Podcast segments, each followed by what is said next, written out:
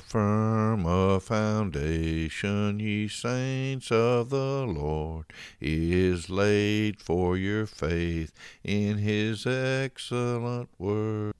Good morning to my brothers and sisters at Antioch Baptist Church in Uganda, Kenya. God bless you and keep you and make his face to shine upon you and be gracious to you and give you peace now and forever in Christ Jesus. We continue our look through this letter of Paul's to the church at Rome. Today we find ourselves in chapter 6.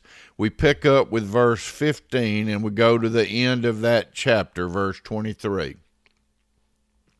What then? Are we to sin because we are not under law but under grace? By no means. Do you not know that if you present yourselves to anyone as obedient slaves, you are slaves of the one whom you obey, either of sin, which leads to death, or of obedience, which leads to righteousness?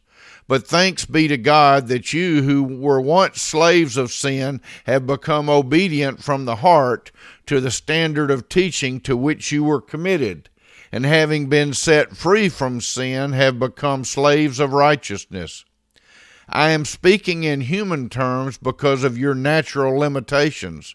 For just as you once presented your members as slaves to impurity and to lawlessness, leading to more lawlessness, so now present your members as slaves to righteousness, leading to sanctification. For when you were slaves of sin, you were free in regard to righteousness. But what fruit were you getting at that time from the things of which you are now ashamed? For the end of those things is death.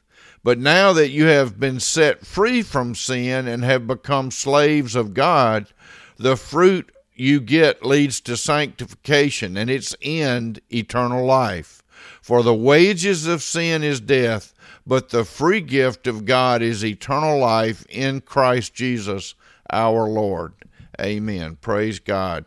Heavenly Father, open the eyes and ears of our understanding that we may see, hear, and receive what you have for us, that our hearts be transformed and we would never be the same again. We pray in Christ's name. Amen. Well, it's good to be back with you again this morning in uh, Kenya through this podcast. I thank you for the opportunity to share this time together that that I might encourage you and you might encourage me that is that we would be mutually encouraged in the Lord Jesus Christ. So as we closed our last session before this one, we ended with verse 14 that said sin will have no dominion over you since you are not under law but under grace. And we know that where sin increases, grace increases all the more. And so that's what leads to this this question, which was a rhetorical question, meaning he, he wasn't asking it as if he was seriously considering this, but he was making a very pointed point that we are not to sin. Uh, so he says, What then? Are we to, since we're under grace, are we to sin because we're not under law? And then he answers his own questions. By no means, absolutely not, under no circumstances. And then he again asks a similar question that he's asking for the purpose of making a point, not because there's a question about the answer. He says, Do you not know? don't you clearly understand that if you present yourselves to anyone as obedient slaves, you are slaves to the one whom you obey, whether a slave of sin, which leads to death, or of obedience, which leads to righteousness? So he's saying, who, who are you going to obey? You've been born again. You're no longer under law. You're under grace. You can't be. You can't be uh, yielded to sin. You're yielded to God. And then he says, Thanks be to God that you who were once slaves, that's who you used to be, slaves of sin. He's talking to saved people, not to all people, but to those who have been born again by grace alone, through faith alone, in Jesus Christ alone.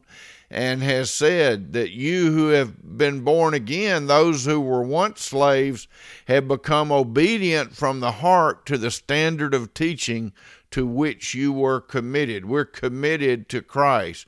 We're not just, we don't just have our little toe in this thing. We're all the way in. If we're in Christ, we have received a new birth. The old things have passed away and we've been set free from sin. It doesn't mean that you'll never sin, but we're set free from the dominion of sin, the control of sin. We're no longer bound to sin. We're free from it in Christ Jesus.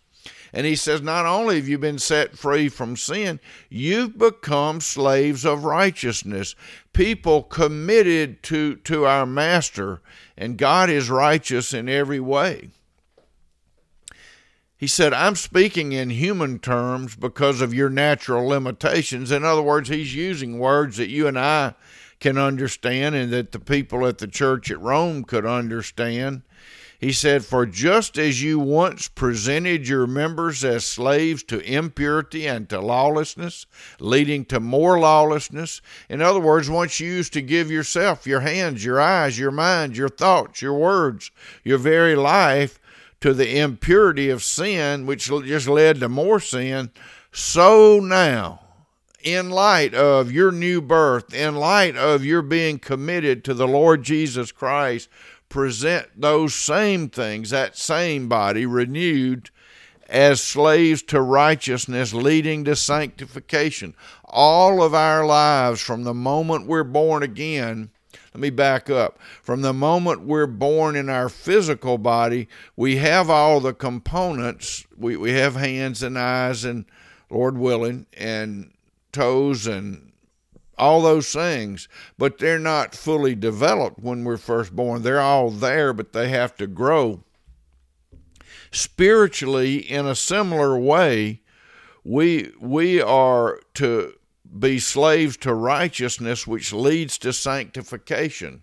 As, as we seek after the Lord Jesus Christ, He continues to reform and shape and mold us into the people He, he called us to be and is calling us to be. It's a lifelong process, and nobody is fully uh, transformed as long as we're in these robes of flesh, these bodies, our body of sin. Then in verse 20 he says, For when you were slaves of sin, you were free in regard to righteousness. Hey, when, when you were following the ways of the world, you weren't burdened by any thoughts about that. You were just happy and free to to chase that that sin, but it never satisfied because we were not created for that life. We were created in God's image to be in a relationship with God.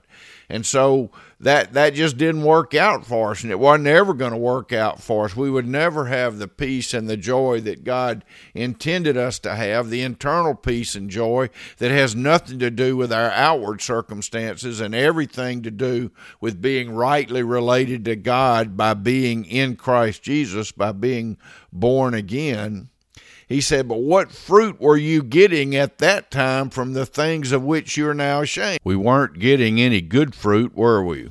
We were not getting the fruit of the Spirit love, joy, peace, patience, kindness, goodness, faithfulness, gentleness, self control.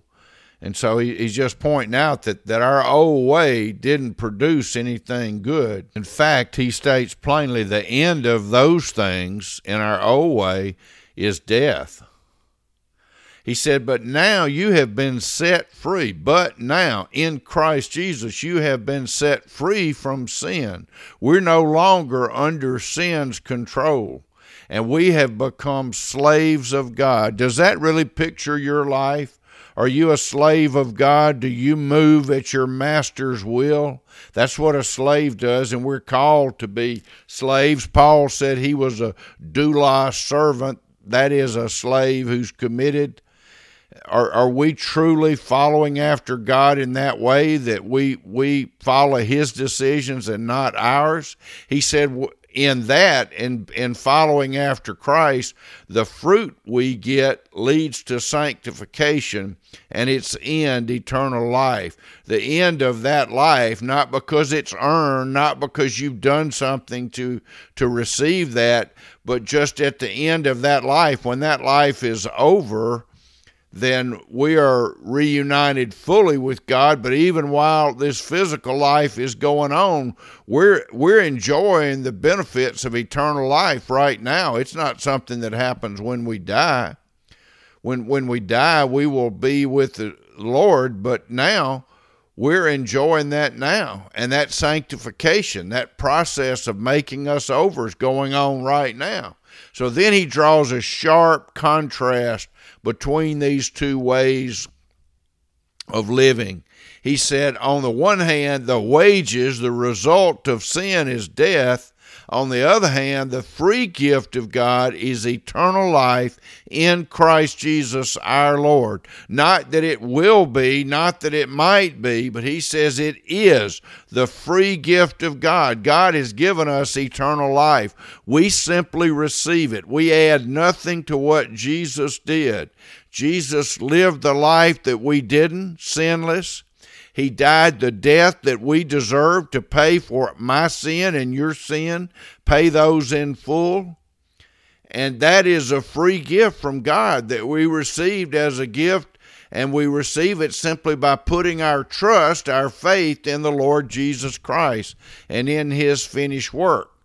So he says, on one hand, the wages of, of the old way is death, eternal separation from God. On the other hand, God is giving us this gift of eternal life, but it's found only in Christ Jesus our Lord. Praise God. God bless you. Lord willing, next time we will pick up with Romans chapter 7. Praise be to God. Amen.